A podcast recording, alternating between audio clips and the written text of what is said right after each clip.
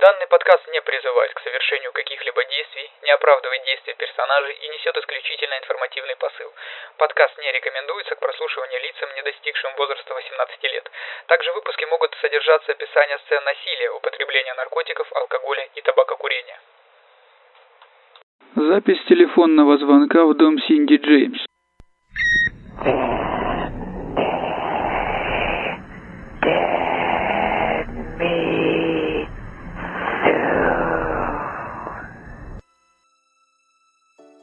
Смерть Синди Джеймс в 1989 году потрясла Канаду своей таинственностью. Буквально сразу же граждане и СМИ разделились на два лагеря, каждый из которых отстаивал диаметрально противоположную точку зрения. Одни утверждали, что женщина погибла по вине нерасторопных и недоверчивых полицейских, которые не смогли ее защитить от неизвестного агрессора, годами отравляющего ей жизнь. Иные утверждали, что женщина стала жертвой собственной одержимости.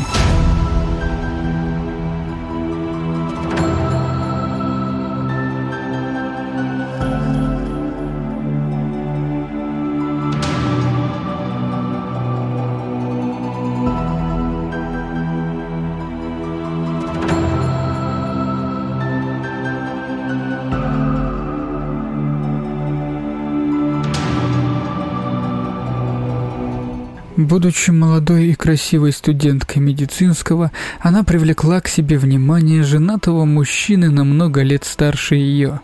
Ей было всего 19, а ее любовнику, доктору Рэю Макпису, исполнилось уже 37. Вскоре он разведется со своей женой Лоис Гвен и в 1966 году женится на Синди. Казалось, что эта пара была создана друг для друга. Оба были связаны с медициной, имели добродушный нрав, любили людей и стремились им помогать.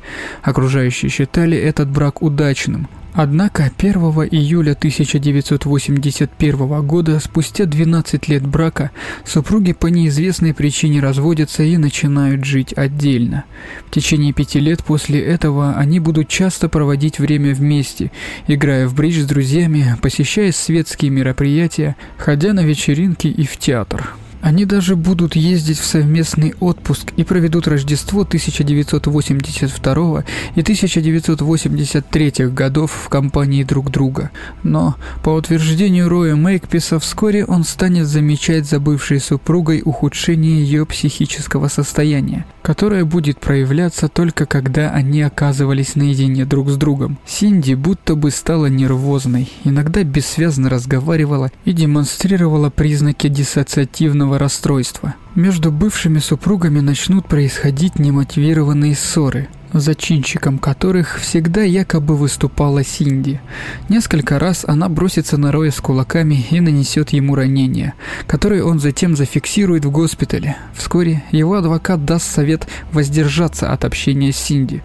Начиная с 1985 года, они практически перестанут встречаться и разговаривать. Между тем, родители и друзья женщины не замечали за ней никаких психических отклонений. Синди, как и прежде, внимательно относилась к своим пациентам, поддерживала теплые отношения с родителями, соседями и приятельницами.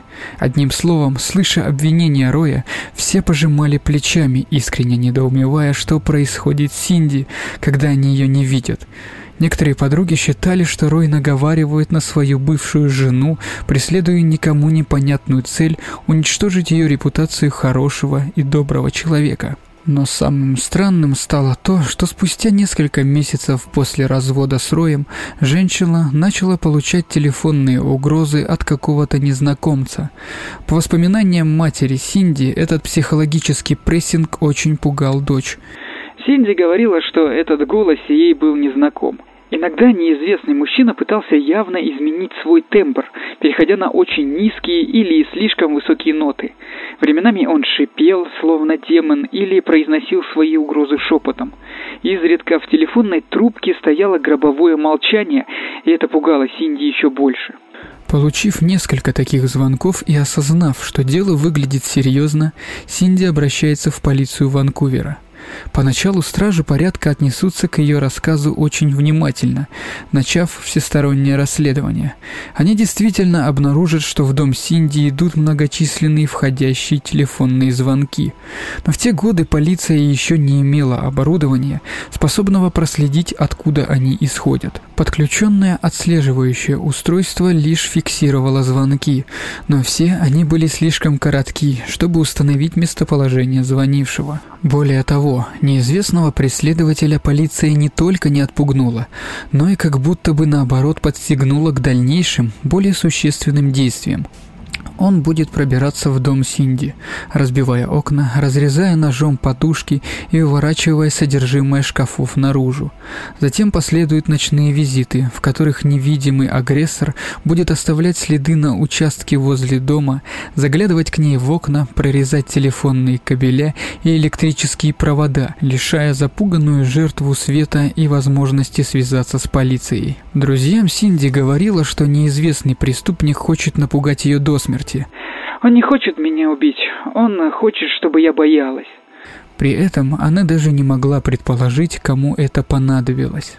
Однажды ее решила навестить соседка Агнес Вудкок, которой Синди иногда помогала по хозяйству и оказывала медицинскую помощь. Я подошла и постучала в дверь, но мне никто не открыл. Я предположила, что Синди плещется в ванной, она любила вечерами поваляться в ванной с книгой. Но что-то меня насторожило. В районе гаража я услышала жуткие звуки. Недолго думая, я бросилась туда и нашла ее, сидящей на корточках на полу гаража.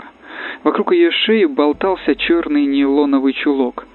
Синди сказала, что пошла в гараж за какой-то коробкой, но кто-то схватил ее сзади, затянув на шею удавку. Все, что она успела рассмотреть на нападавшем, это белые кроссовки. Это я его спугнула.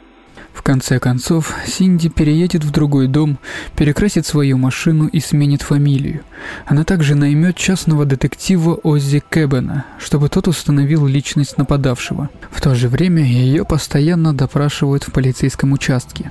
Ее показания кажутся путанными и неполными – на многие вопросы она отвечает уклончиво, взрывается и требует ей помочь без лишнего словоблудия. По словам полицейских, в определенный момент они стали сомневаться, что Синди является жертвой. Ее истории начали подвергать сомнению. А неизвестный сталкер тем временем не переставал донимать Синди.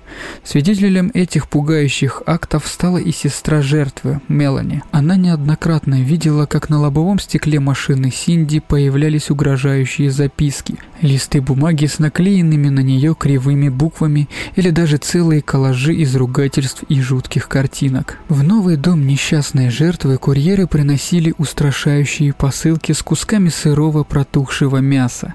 К ним прилагались угрозы, и было абсолютно непонятно, какую цель может представлять человек, третируя таким образом женщину. Апофеозом же стало зрелище трех убитых уличных кошек с оторванными головами, развешанных на деревья близ дома Синди, к одной из которых была приколота записка «Ты следующая». После всех этих инцидентов частный детектив Оззи Кэббен решил действовать напористо и активно. Дав подопечной рацию с тревожной кнопкой, он практически круглые сутки следит за ее домом, ожидая поймать сталкера на горячем. Однажды ночью этот сигнал сработал.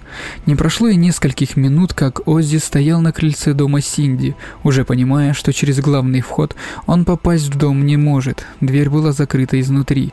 Дабы не спугнуть добычу, он тихо стал красться вдоль окон, заглядывая в середину дома, и вдруг на кухне увидел лежащую на полу подопечную всю в крови. Его первой мыслью было «Синди мертва». Выбив дверь и подбежав к женщине, он с облегчением понял, что Синди дышит, но находится без чувств. К ее ладони ножом для чистки овощей была прибита записка с очередной угрозой. Детектив немедленно вызвал полицию, и уже спустя несколько минут карета скорой помощи на большой скорости мчала Синди в больницу. Когда она очнулась, то ослабевшим голосом поведала историю, как была атакована незнакомцем. Он оглушил ее чем-то похожим на деревянную палку, после чего женщина потеряла сознание. Последнее, что она помнила, он вколол ей что-то в вену. По результатам экспертизы в крови жертвы и вправду нашли морфин, а на голове у пострадавшей зияла рана от удара чем-то тупым и тяжелым. Впрочем, этот след был неглубоким. Особо заметных защитных ран на теле женщины найти не удалось, да и предмет, которым был нанесен удар по голове, полиция обнаружить поблизости не смогла. Никто не мог понять мотивов преступника. Доза морфина являлась несмертельной и возникал вопрос, какую цель преследовал нападавший.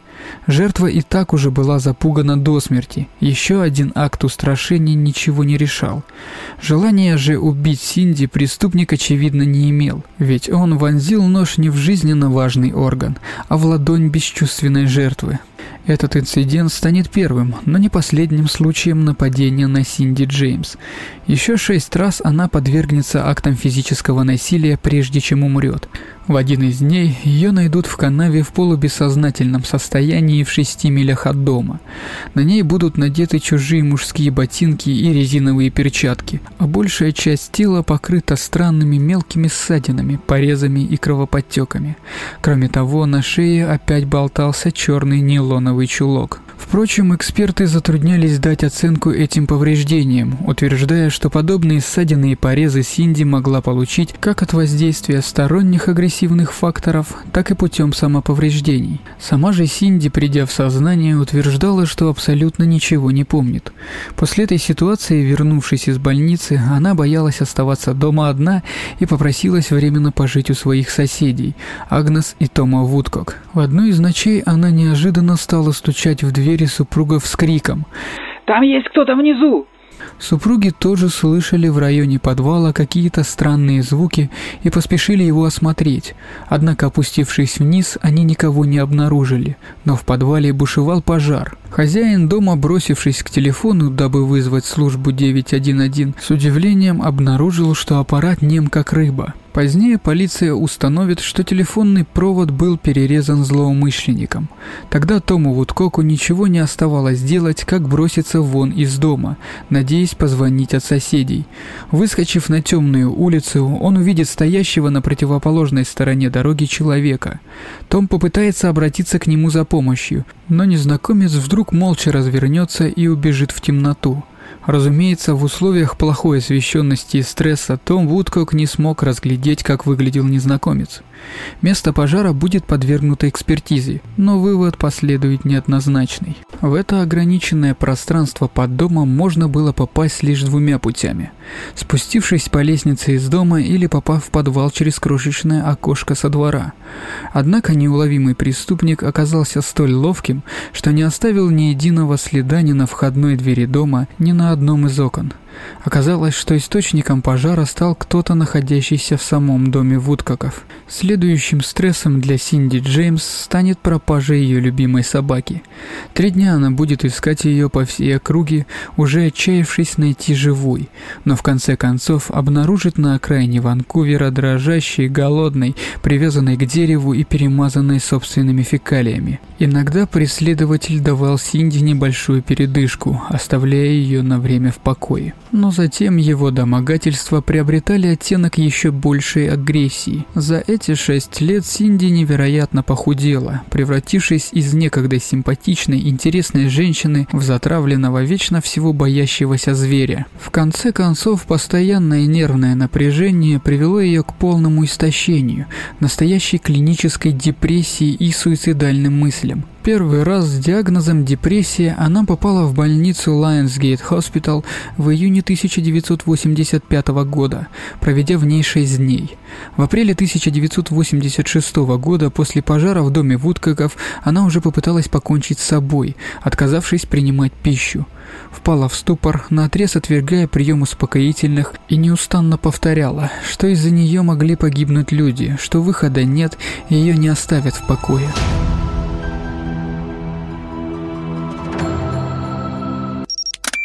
Но что же все это время делала полиция, спросите вы? А полиция пыталась помочь Синди, но дело в том, что ни разу не смогла найти ни единой улики, подтверждающей присутствие на месте преступления другого человека. Сама Синди всегда давала показания уклончиво, будто бы не желая помогать. Записки и присланные угрозы множество раз подвергались экспертизам, но на них никогда не было найдено иных отпечатков пальцев, кроме самой Синди. В доме преследователь также умудрился не оставить ни единого следа. Полиция искала любую зацепку, волокно, волос или следы обуви, но все оказалось тщетно. Этот преступник, словно бестелесный призрак, не оставлял после себя материальных улик. Иногда жертва, подвергнувшаяся нападению, говорила, что видела одного человека, иногда двух, а однажды заявляла, что их было трое. Но ни единого раза Синди так и не смогла их описать, ссылаясь на стресс и испуг. За все время полиция получила от Синди Джеймс более ста жалоб на преследование, потратила на поиски неуловимого сталкера полтора миллиона долларов, но не нашла ни единого серьезного подозреваемого. У ее дома устанавливали круглосуточное наблюдение. 14 полицейских неустанно следили за порядком, не сводя глаз Синди, но каждый раз неуловимый мститель либо бросал на это время ее преследовать, либо неожиданным образом просачивался мимо служителей закона, района, оставаясь незамеченным. В конце концов, полиция решила, что все эти происки – дело рук самой потерпевшей. Ко всему прочему, полиция недоумевала, когда узнавала, что настолько запуганная женщина, коей являлась вроде бы Синди, в одиночку отправлялась в районе двух или трех часов ночи выгуливать свою собаку темными дворами. Разумеется, долгое время одним из основных подозреваемых у полиции был бывший муж Синди Рой Мейкпис. Его допрашивали и проверяли, но так и не смогли найти даже намека на причастность к преследованию Синди. В свою очередь Рой считал, что его бывшая жена свихнулась, потеряв связь с реальностью. В течение пяти лет вся его жизнь была подвержена детальному изучению. Его проверяли на полиграфии, отслеживали все банковские операции и устанавливали слежку. Но ни единого факта, подтверждающего его причастность к делу Синди, так и не нашли. Других подозреваемых у полиции тоже не было. В конце концов, доктор Синди поместит ее в местную психиатрическую лечебницу. По его мнению, пациентка неуклонно двигалась в сторону самоубийства, теряя желание жить. «Я думаю, что самым гнетущим для нее было то, что ей не верили. Она знала, что многие сомневаются в ее рассказах, и это недоверие было тем, что сводило ее с ума. Так он охарактеризует состояние Синди много лет спустя. Джеймс проведет в больнице около 10 месяцев. За это время ее состояние значительно улучшится. Она приобретет некоторую уверенность в будущем, будет стараться следовать всем предписаниям врачей. По воспоминаниям ее сестры, за время пребывания в лечебнице Синди немного наберет весе. На ее щеках появится румянец. Она постоянно будет повторять, что хочет жить, выражая надежду на исчезновение ее мучителя. Еще она скажет, что «Впервые абсолютно уверена, кем он является. Я решу это за полицию, если они не смогут сделать это сами». Но спустя три месяца после выхода из клиники 25 мая 1989 года Синди Джеймс исчезла.